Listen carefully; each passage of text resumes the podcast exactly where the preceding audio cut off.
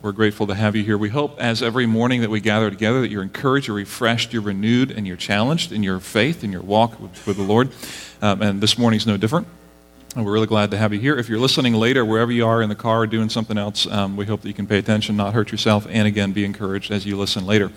Um, hey, you have caught us in the, the fifth part of a series called The Seven. And before I get too far into the seven, I just want to throw my um, voice behind again this thing that we talked about here a minute ago love you if you are, are not yet signed up or don't know anything about that grab a, um, a, a card in the welcome center there on your way out this went to a bunch of mailboxes this week. If you live in and around the church, you got a mailer about this. Um, and so we, we have this out for our people to look at. Grab that. You can pass it out to people who, who might be interested in that. So, Love You is coming up which provides a lot of good fun and entertainment, um, good content, good fun together. And then, secondly, on the March 9th, our next series that we're going to start called Home Improvement. This is an interactive teaching series with uh, myself, uh, Pastor Joel, and then Chuck Holt, director of the Factory Ministries. We're going to be teaming up on this one in a different way, in a unique way, where we're going to be sharing about some of God's ideals for um, homes, marriages, children, and then try to get into the the difficulties, the realities of real life, um, the issues related to separation, divorce, raising kids, technology, special needs children, all kinds of things that we're going to get into with this series. We're going to have a time to interact with you in, in via text, sending in your questions to us. Um, so at the end of the messages, we'll hear from you and interact and kind of dialogue with you on a lot of things. So we're looking forward to that. March 9 is home improvement. Okay? So back to the seven. The seven, in case this is your first uh, week with us or you're listening online and you don't know what we're talking about, the seven is a series um, about the seven seven deadly sins. And here's our premise. Um, the first Sunday I spoke, I was up here and I represented this section of our sanctuary. I'm now standing on the stage as um, creation, that God created us in an ideal place, in an ideal world, and in an ideal way to relate to Him without any hindrance and to relate to one another without anything between us. So this is how God made us. And then I said, once sin happened, we kind of came down here to live in the muck and the mire of the life that you and I know the, the, the sin cursed world. And that if we're not careful, we can think that we are actually made for this world. We are made for the sin problems that this world has. That we were made to relate to one another kind of in shadows rather than in the fullness of life that God has made us to relate to one another in. And every now and then, here's what happens every now and then, when you fall in love with somebody for the first time, or you're walking down the aisle, or you have kind of a, a spiritual moment on a retreat, um, uh, kind of an event where you're just kind of woken up uh, fresh to the vitality of the fullness of relationship, where love hits you anew, and where you think all the world, who cares about bills and money? Like, we have love, you know? And then you come back and you're like, I need to care about the bills, okay? And in those moments when you're just kind of drawn into this ideal state, I believe there's this kind of drawback that we were made for more than what we experience on the day to day basis. We were made perfectly and in a place to relate to one another and to relate to God perfectly. The problem is sin impacts us, it keeps us, it kind of shields us from loving and caring for one another. And in the series called The Seven, as we look at the seven deadly sins, one of my stated goals for you is that by the end of this series, if not in the middle of it, what have you, that it will become common. You will have at least one relationship where confession becomes a normal part of your dialogue with one another. Why? Because confession takes us a little bit further from here, kind of up the step a little bit to a fullness of relationship and joy that we cannot experience without confession just reality. So, my hope for you is that. Now, this morning, we're going to be covering a new um, seven deadly sin, the fifth of the seven that we're covering, and it's the sin. Um, oh, hold on, here we go. It's the sin of anger, okay? The sin of anger. Now, um, how many of y'all had snow this week? That was funny, okay. Um, wasn't it awesome? Here's what happened in our house. Um, we're so tired of snow. I'm so tired of snow. Anyone with me? Yeah. Who, who of you actually are good? You're happy? You guys are a bunch of weirdos. All right. Um, we're going to, there's a sin of snow loving. Now, I don't know what it is, seven deadly sin.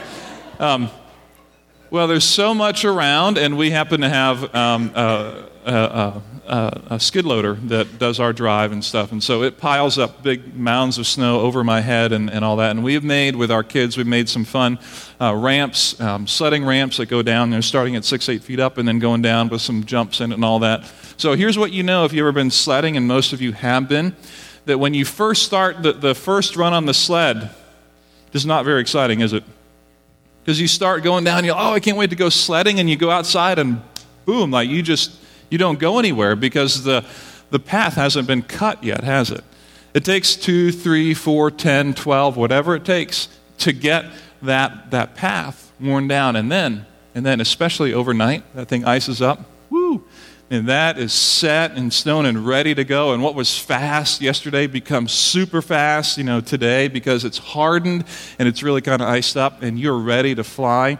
And that's kind of what's happening in our front yard right now. That thing that was just kind of fun is now dangerous, right? I mean, that, that's what happens with, with snow and how we sled and, and routes get cut in the snow. And the reason I bring that up is because this, this issue is exactly um, how we should see any um, moral issue related to, the, to temperance. Okay? So, in other words, any moral decisions we make that we can either say yes or no to, like the seven deadly sin of lust, or the seven deadly sin of gluttony, or today, the seven deadly sin of anger, anything that we can say yes or no to becomes essentially a run in the snow. In other words, when I say yes to anger consistently, over and over and over and over again. I'm cutting into the snow of my behavior patterns that over time will become easier and easier and easier and easier to continue to sled on. If I continue to give in to my anger, I'm just cutting a path. And over time, it hardens into what was once kind of slow, into fast, and then into dangerous. Any moral issue where you can say yes or no. Same thing happens with lust. You give in to that temptation over and over and over again. It becomes easier, faster, and more dangerous. Same thing with gluttony. And today is the issue with anger. And so, what I want to deal with for us is this reality that depending on how old you are, how experienced you are with anger, you know, if you have your master's in anger, you know, then you have created and I have created um, pathways in my, my mind and my heart and my behavior that I go to over and over and over again. It's my default behavior related to anger. And I can very easily get on that sled and slide right down into anger immediately. And I know what to do. No one even needs to tell me what to do. I'm just good at it. I'm quick, and boom, I go. So this morning we want to look at anger, and I want to challenge us to look again at what is my default and what can I learn from that. Now, anger is a little bit of a confusing topic if we're honest. Because anger, as we think about it, number one, we think it's bad. Like, who at their funeral would want, if you're, kind of morbid thought, all right, if you're laying up here in the casket and we have sharing time about your life, who would like uh, one of the first comments to be, wow, you know, just an angry person? It was so nice to know Joe or Jane, they were just angry. I mean, no one wants that, right? No one wants their legacy or their rep to be, well, he's an angry, an angry person. No one wants that. So, anger, if we have a scale up here, and this is bad and this is good, we'd put bad. Anger is bad. But then, if you stop to think about it a little bit more, you think, well, wait a minute. Anger can be good, in particular related to responding to injustice. Anger can be good, right? Let's just say after church you saw me, all right, um, with some of the kids that run through the halls. And, and we've, when our kids are younger, and even now, we tell them, okay, try not to run in church, not because we think that somehow God doesn't like kids who are running in church, but because it's not safe, okay? Just like you don't run in school, you don't run in the mall, you might hurt somebody and they'll fall down and break a leg, and then, you know, it would be bad. But imagine if I'm in a, in a classroom and you see me and I see these kids coming running down the hall and I just stick my hand out and clothesline. Boom! Kid after kid. And I just, yeah, that was awesome. I mean, okay, now, now what, what do you think then? I mean, do you think, man, good for him because someone needs to teach those kids a lesson? We'll not stay there too long, okay? No, there's a part of you that reacts to that, right? And you're like, that doesn't seem right. Like that, that's wrong, right? And there's something in you that is reacting to injustice. The big tall guy is clotheslining kids for running. Are you kidding me? And there's something in you that responds in anger. To that anger, good. Anger's good. Anger's good. Uh, but anger's bad, right? Do you know the most quoted Bible verse by other biblical authors? Okay, originates in Exodus 34 6, I believe it is, where uh, Moses describes the character of God. And he describes the character of God as being slow to anger and abounding in love. And that phrase shows up over and over and over again. In fact, it's the most quoted verse by the biblical authors in the Bible. Slow to anger. So, anger, bad. bad. Wait, but in the Bible, doesn't you know? Isn't God angry too? I mean, isn't anger good? In fact, in the New Testament, even let alone the Old Testament, but even in the New, doesn't Mark in the Gospels, uh, one of Jesus' disciples, when he's recounting one of the times when Jesus went through the temple, wasn't Jesus mad that one time? Remember that time? Yeah, when they were changing money in the temple, and Jesus the Messiah, the sinless one, went through the temple and threw over the, the money um, changers' tables in anger. Isn't that word used to describe Jesus? Yeah, it, it is. So anger is good, right? But anger is bad. So what is it? Is it bad or is it good? Anger can be a confusing piece to consider. Now, if all we did is answer good or bad this morning, you would be smarter, but you still might be a sinner. So we're going to try to figure out beyond just how we can get smarter, we're going to try to figure out what do I do with it because the reality is whether it's good, bad, and we're going to try to differentiate the two. Underneath that, what your ultimate question needs to be, and mine needs to be, is what do I do with the anger that I have? Now, if you, um, if you are able to review not even, I'm going to ask you not even to review your week, but even just review your morning this morning, how you got ready to get here and kind of get all dressed up and did your hair. Some of you took longer than others to do that, all right? And got yourself ready, got the kids ready, you know, and uh, tried to get everybody out the door on time. I mean, no stress in your home this morning, right? No, no threats of anger, right? Nothing like that. I mean, yesterday no one was upset about the snow, and no one had, was upset about having to go to work, right? And this kind of stuff, right? This week, for all of you, you haven't had to deal with anger issues at all, have you, related to your boss? Your boss. Think about your boss for a minute, not too long, just for a minute. Think about the people you work with, all right? They're always helpful to you, right? You never get frustrated with the people that you work with. You never think that they don't do enough and you do all the work in the business, right? You never think that way, right? Your kids, if you're parents, do I need to say more, right? Okay, you got kids, you're not getting all the sleep you need to get, you're tired, you're exhausted, and mommy, mommy, mommy, mommy. Does dad exist? No, just mommy, mommy, mommy, mommy, mommy, mommy, mommy, mommy, mommy, mommy, right, all the time. Uh, that never gets tiring at all for any of you. You never deal with that anger stuff. Some of you, it's, it's health stuff. You know, you, you just are finally to the point you're just tired of the fact that you are sick you are the one with the broken whatever. I mean, you, why is it you?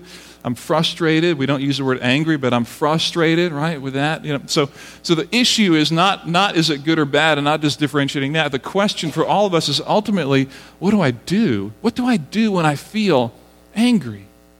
I feel angry. What do I do? I didn't make the team. I didn't make the musical. I didn't make the tryout thing. What do I do with that anger, right? And that's the question we want to look at. Now, with anger. I want to read to you Frederick Buechner's uh, quote. He wrote a book about the seven deadly sins, and I really love his quote, so you get the privilege of hearing it. Here's what he said Of the seven deadly sins, anger is possibly the most fun. to lick your wounds, to smack your lips over grievances long past, to roll over your tongue the prospect of bitter confrontation still to come to savor to the last toothsome morsel both the pain you are given and the pain you're giving back. In many ways, it's a feast fit for a king. The chief drawback is that what you are wolfing down is yourself. The skeleton at the feast is you. The skeleton at the feast is you the skeleton of the feast is me. And, and we know this, right? Anger is a poison that destroys not the person that it's directed toward, but the container in which we hold it. It contaminates us and it eats us away. The anger that we feel toward other people, other things. When we, when we get angry, we, we have a couple of ways to go. If you imagine that sled going down the hill, if we go to the right, some people go inward with it. They sled to the right and they sled inward. They, they bring it all in, they keep it all in, they think it's more godly that way, more right or righteous is to be quiet all the time, keep it in. This shows up with excessive worrying, shows up with eating your way out of anger, not talking to anybody, just eating more food, trying to comfort yourself that way. Shows up biting your fingernails, doing some kind of weird stuff like that, right? It shows up with allowing other people to use your body because you're angry at other people, being very passive that way. That anger can turn inward in one aspect, and you can tell that option number one is that way, but option two is this way outward anger. Um, you know what that is without me even having to explain it. I mean, the, the verbal uh, push out that you have, that reaction to somebody, that, that punch through the wall, the kick against something, the destroying of property, the throwing of something, the outward anger that just gets it out, because you have to get it out after all. Right? And so when we get angry, we generally tend toward kind of sli- slide to the right on that hill or slide to the left on that hill. And kind of what I want to suggest for us this morning is that we need to consider that there are going to be times when we need to think about door number three and another option for us when we go down the road of anger. And I want to get into that as we go here this morning. All right? So there's a, two groups that I want to talk to this morning. There's some of us who um, need help with figuring out how do we handle the anger we have. But there's some of us um, who need to get angry. Aquinas, who was a 13th century priest, he, he said that, you know what? He said, um, not being angry can be just as much of a sin as being angry. In other words, some of us have gone down the inward anger thing so much that there are certain things that you should be upset about, but you're not. There's certain passions that, we, that should be incited in us when injustice happens that should arouse us to anger. But for some of us, it doesn't. You know, there's a reason why anger can be a very helpful, passionate thing because when you, and you remember this, when you get cut from the team, you work harder next time to be better. When you don't get the part that you wanted in the musical, you work harder next time to be better when William Wilberforce looked at the slave problem in England, it made him angry, and he worked hard to get better at that problem, to take his country through to abolitionism. When Martin Luther King Jr. looked out and saw racism in the United States of America, he got angry and did something good about it. That there is something within us that should be incited to anger at the sign of injustice. And for some of us, we have lost that. I don't quite know why, but I want to say that being fully passive, being fully removed, being apathetic is a problem. And anger can be this gift from God, this passionate response to injustice that can be redeemed for incredible things for the glory of God. Okay? So there's two people here in this who are hearing this. One is we need to figure out how do we deal with our anger, but others might need to take a look and say, man, I need, I need to allow myself to see injustice again and to become angry at some things. Not in a negative way, and we'll talk about ways to push that anger out in the right way, okay? So, with that being said, let's go to the scriptures. I want to throw a couple verses up here, and then I would like you to go somewhere in your Bible here this morning. Um, there's, like I said, there's a little bit of confusion biblically. I want to take you to the Apostle Paul. He was a, uh, a, a, disciple of Jesus in the sense that he followed uh, his teachings, even though he wasn't really one of the, the disciples who um, you would think of as a 12 disciple. You know what I mean? All right. So Paul wrote a bunch of the Bible. He wrote in the book of Ephesians, he wrote a letter to a church in Ephesus. And here's what he said. And I'd like you to look up at the screen if you can. There's going to be a couple of words in yellow. And uh, if you can read them when I get to them, that'll be interactive and it'll be fun for everybody, right? Right, there we go. One person is with me. Awesome. Here we go. Ephesians 4:26. Here's what Paul has to say. He's writing to the church in Ephesus. He says, "In your do not sin. Do not let the sun go down while you are still." Wonderful. That was so well said. All right. So check out his assumption. The assumption that Paul has as he's writing to the church in Ephesus in Ephesians 4 is that they will be angry. Right? He doesn't say, if you happen to be angry, don't sin. I mean, in your anger. And then he tells you what to do with it, like how to handle it. In your anger, don't sin.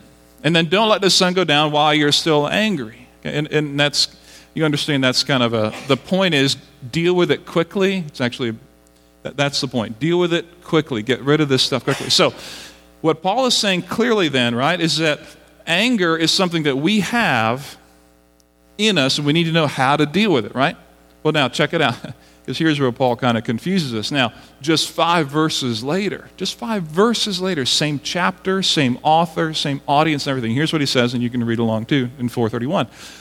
Get rid of all bitterness, rage, and brawling and slander, along with every form of malice. So, what are we supposed to do with anger, according to Ephesians 4:31? Get rid of all bitterness, rage, and anger. So, okay, but a couple of minutes ago, Paul, you just said that when I'm angry, I'm not supposed to sin, and now you're telling me get rid of it all.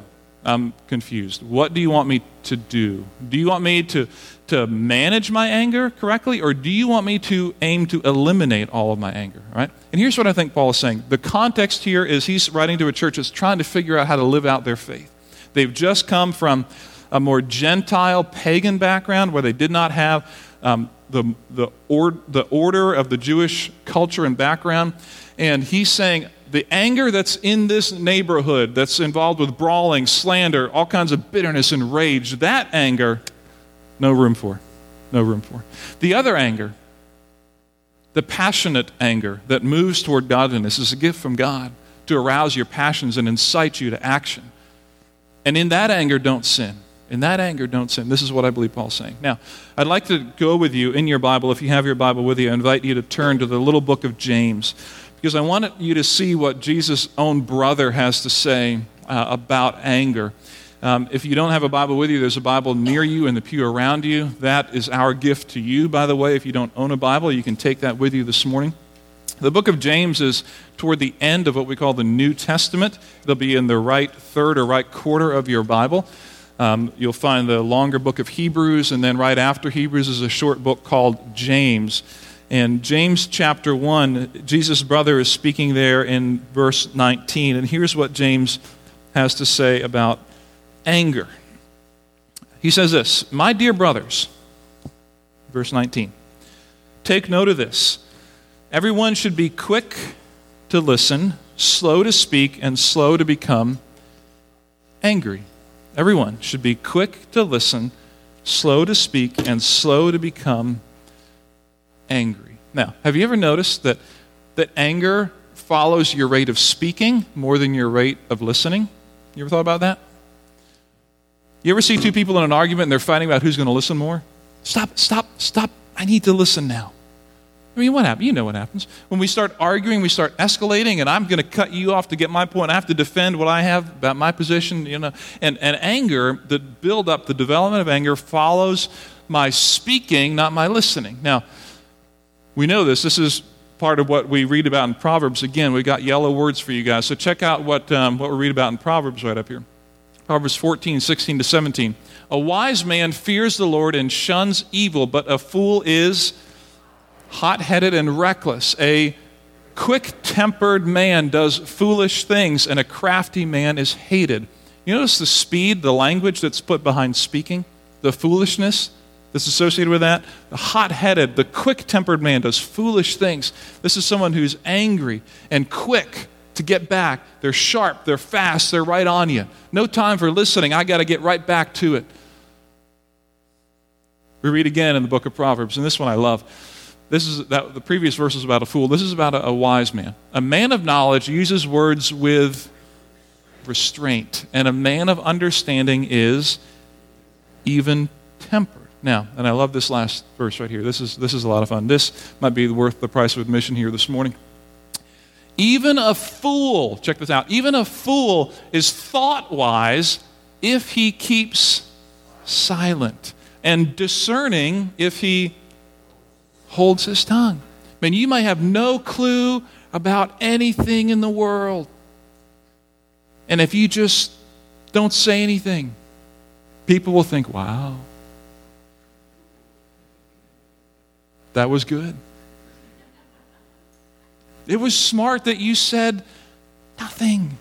And you can, even a fool, isn't this true? Even a fool is thought to be wise. Even a fool is thought to be wise if he keeps silent and discerning if he holds his tongue.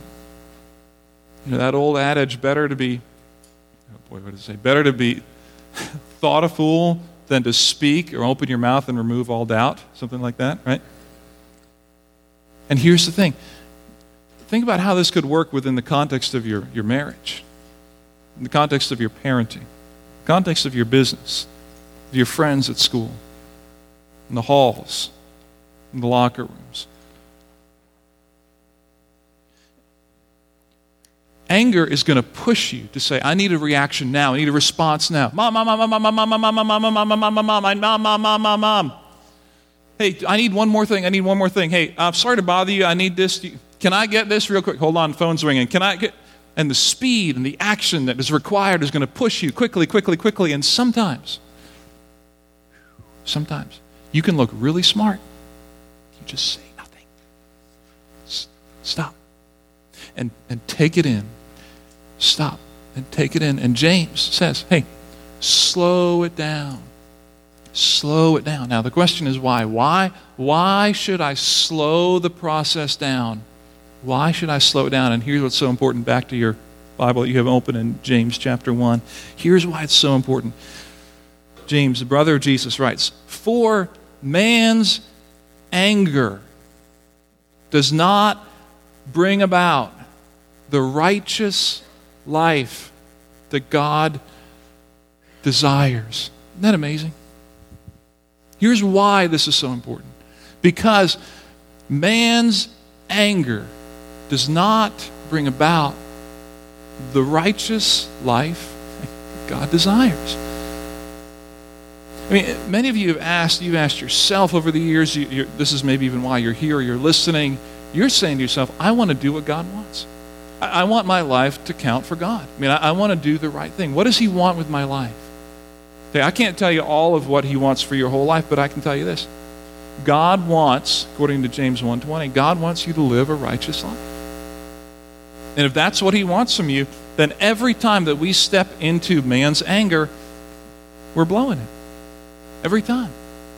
Because my anger, my response, my reaction out of my thinking, man's anger doesn't bring about the righteous life that God desires. And so you want your life to count, right? You want your life to be modeled after the things of God. You want your life to be pursuing holiness, pursuing God, pursuing His best for your life. And James, the brother of Jesus, is just saying, hey, if you want that, just remember every time that you step back into that, that sled, if you will, that track of anger where you just lose it and you blow it and you get angry, and you, every time you do that, you're getting away from what God wants from you.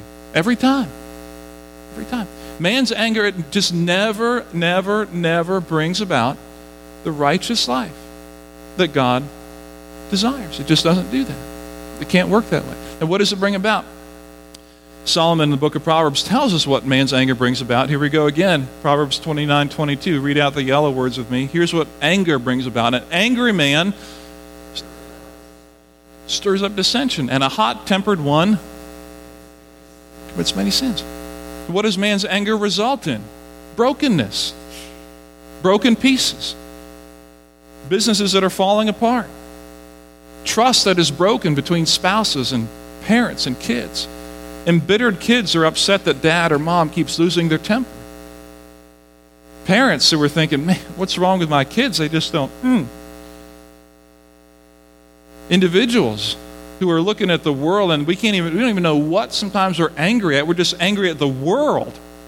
I just wish whatever wasn't true, wasn't happening. I wish I wasn't sick. I wish that my retirement was different. I wish that the world was different. I just wish that there wasn't so much whatever and there was more whatever. I just wish. And man's anger doesn't bring about the righteous life. All that man's anger does is bring about brokenness, dissension, broken relationships, and the opportunity to commit many sins. That's what man's anger results in. And so the question is if you're thinking with me, the question is how can I tell? And how do I know? How do I know? How do I know? When I'm acting in God's anger, if you will, consistent with what God would be angry at, and how when I'm acting with what man's anger is, according to James. How do I know the difference? Because God wired us, I believe, to have anger be a part of who we are. Paul, Ephesians 4:26, "In your anger do not sin." And yet, get rid of the anger that's bitter, wrathful, that rage that comes. How do I know? How do I know when I act out of anger that it's consistent with what God wants or just kind of what I want in my intuitive response? And here's where I begin. I have to ask kind of the sub question behind this, and that is, what do we know about God? Because I need to define, first of all, what is God's anger like? How do I know when I'm acting out in God's anger or mine? How do I know what God's anger is like? And if you think about this question, this is a massive question. What do we know about God? Of course, a lot and not enough at the same time. One of the early, one of the first Sunday school answers that will ever come to you about who is God, who is God, if you ask little kids, who is God, many kids will say this God is love, right? God is love. In fact, God defines himself that way, that he is love. I am love. God is love. If that's true, then everything that comes from God is done in love, including, even in the Old Testament, his anger, including Jesus in the New Testament turning over the tables in the temple, done out of love. Now, we also know this about God God is always just. Okay? God is always just. He's, he's concerned about justice. He does not, the, the scriptures say, the Bible says, he doesn't leave, let the guilty go unpunished. In other words, there is a justice. He doesn't turn his eyes to justice, to injustice, excuse me. God is always just in all that he does. He is love and he is just. Now, third thing to think about this is that God is not punitive. By that I mean it's a big word, but what I mean by that is God doesn't enjoy punishing you just for the fun of it. He does not take a punishment and then add on to it and then add on to it just because he wants to see you suffer. This is not the character and the nature of God, okay? So if these things are true about God, that God is love, God is just, and God is not punitive. So, you know, what do we say about our anger? When can our anger reflect that? So, check this out. Number one question we have to ask as we filter about my response with anger Is my anger rooted in love? Now, when your child is pulling on your pant leg for the 14th time, telling you it's time to go home, why are we in church so long? Everyone else left. I'm hungry, I'm hungry, I'm hungry. Time to go home. I got to go, I got to go. I have to go to the bathroom. You know, Joey hit me in the face. You know, I just spit up on the floor. I mean, okay.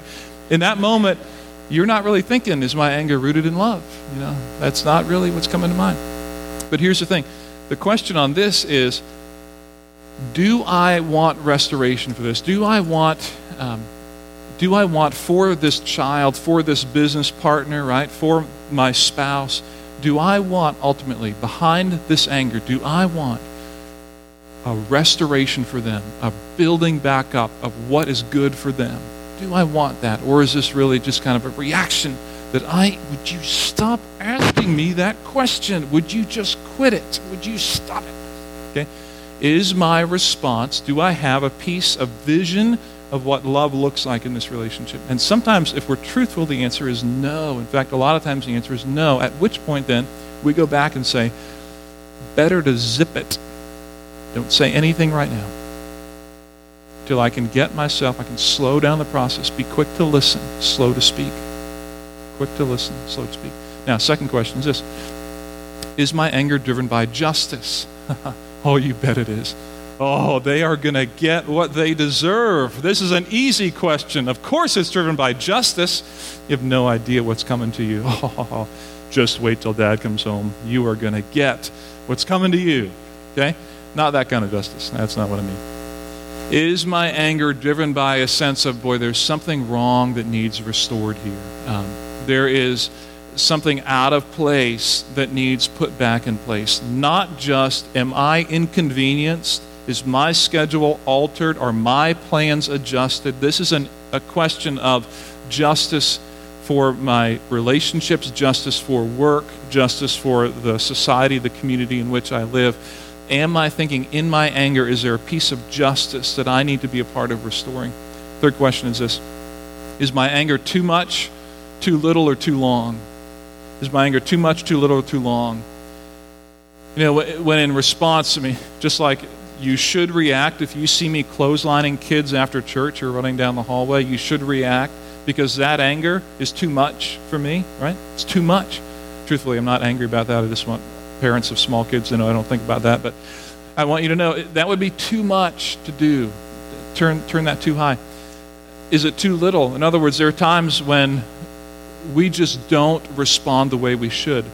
we should have responded stronger. There are times when you need to be very clear, very strong, very forceful, and unapologetically so. Because there is injustice that needs to be dealt with. There's a problem that needs to be clearly corrected, a memory that needs to be made, and it needs to be done firmly, clearly, without argument, needs to be done now. And that's not done out of control, it's done well within control. But it's done rooted in love and driven by justice. Is my response too much, too little, or does it hold on too long? Okay, does it hold on too long? Now, here's the deal this morning.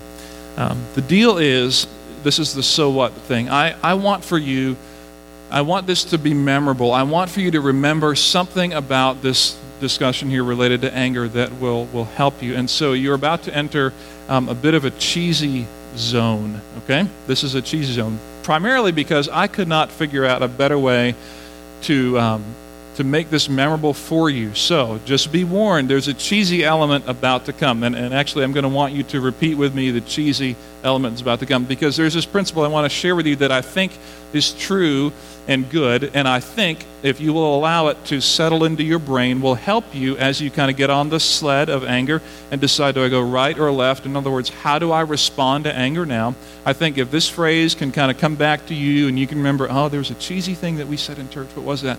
I think this will help bring back to mind what is a right and maybe wrong way to go, okay?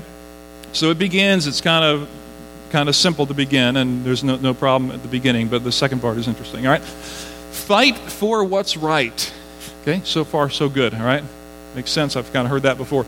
In other words, with anger, there are times when you should look at your kids and what they're doing and fight for what's right for them, for justice, so to speak, for your spouse, for, for, for your child to understand authority and what's right and wrong. There are times in your business you should fight for the rights of your employees and, and go, to, go to battle. You should die on some hills. There are times that you look around our community and you say, man, we don't have enough whatever within our community. We have a problem with this, with that there's an injustice here that needs to be fought for. And I'm angry that we don't have the resources to deal with this. So fight for what's right. Okay? In other words, there is times when all of us should have a passionate work up in there, an anger that there's something wrong with this world, and we should fight for that. Okay? We should fight for that. Fight for what is right. And do it, please, passionately. Do it, please, consistently. And do it, please, rooted in love and guided by justice. Okay? Now, here's the cheesy part fight for what's right, but pass on what's crass. Okay? Fight for what's right, but pass on what's crass. Even it kind of sounds crass, doesn't it? Even the word crass sounds crass. Pass on, in other words, fight for what's right, but pass on the anger. Another word for crass is just not intelligent. Okay, that's a synonym for crass. It's dumb. That's selfish anger. That's selfishly motivated. The inconvenience. Oh, come on, I gotta, I'm on the phone. Don't you know I'm on the phone? like, that's not really love or justice. That's just, I'm on the phone. You know, that's crass. Okay? That's crass. What's it teaching? Listen, you got to stop talking so I can talk. Let me, let me fight with you on this one a little bit more. The speed of my words continuing to come and come and come and come and come the crassness of selfishly motivated inconveniences that just kind of show me for who I am, someone who's stuck in my little world. So, fight for what's right, but pass on what's crass. All right? Now, here's the deal. Can you say this with me? All right? Ready? One, two, three. Fight for what's right, but pass on what's crass. That was wonderful. That was wonderful. Now, that, I believe, represents this idea that there are some things that we should be angry about. The injustice that God has wired into your heart, that anger to respond well to those things. But it also recognizes that there are times, in fact, many times, when I lean over here and I go onto the kind of the crass side. Pass, to pass on what's crass. Why? Why does it matter? James reminds us the anger of man, it never brings about the righteous life that you want in the first place. You want to do things that are honoring God? Of course you do. And every time that you step into this side of anger, every time. It never brings about the righteous life that God desires. Now, this series is about confession as well as it is about sin. We said with this confession thing that we confess small things to big groups and big things to small groups. Um, and this is what I'd like to encourage you toward. Anger is a relatively tame and easy one to talk about because you're human. Okay, all of us have been angry this week if we're honest. And let me just encourage you to step into that conversation this week with somebody that you know. And it could be a really broad piece. It could be a conversation on your way to work with someone. It could be a conversation with your spouse over lunch about where is it that I need to exercise more patience, to zip it, to stop talking, listen, step back, become more patient, to love, show justice. Where is it that I need to do this? Within your work environment, wherever it might be, within your marriage, to listen well, to show great patience under great stress. Okay? What is that going to look like? Confess small things to big groups and big things to small groups. Frederick Buechner is right in his quote that I read at the beginning. There are few things more fun than anger, right? It allows you to vent the passion in your heart. But you need to remember, and I need to remember, that the, the skeleton at the feast of anger is you. The skeleton at the feast of anger is me. I'm eating myself from the inside out when I just give in to anger. And the question is as we sled down the slope of our lives and we get angry, where's our sled going? Which path do we wear well and consistently?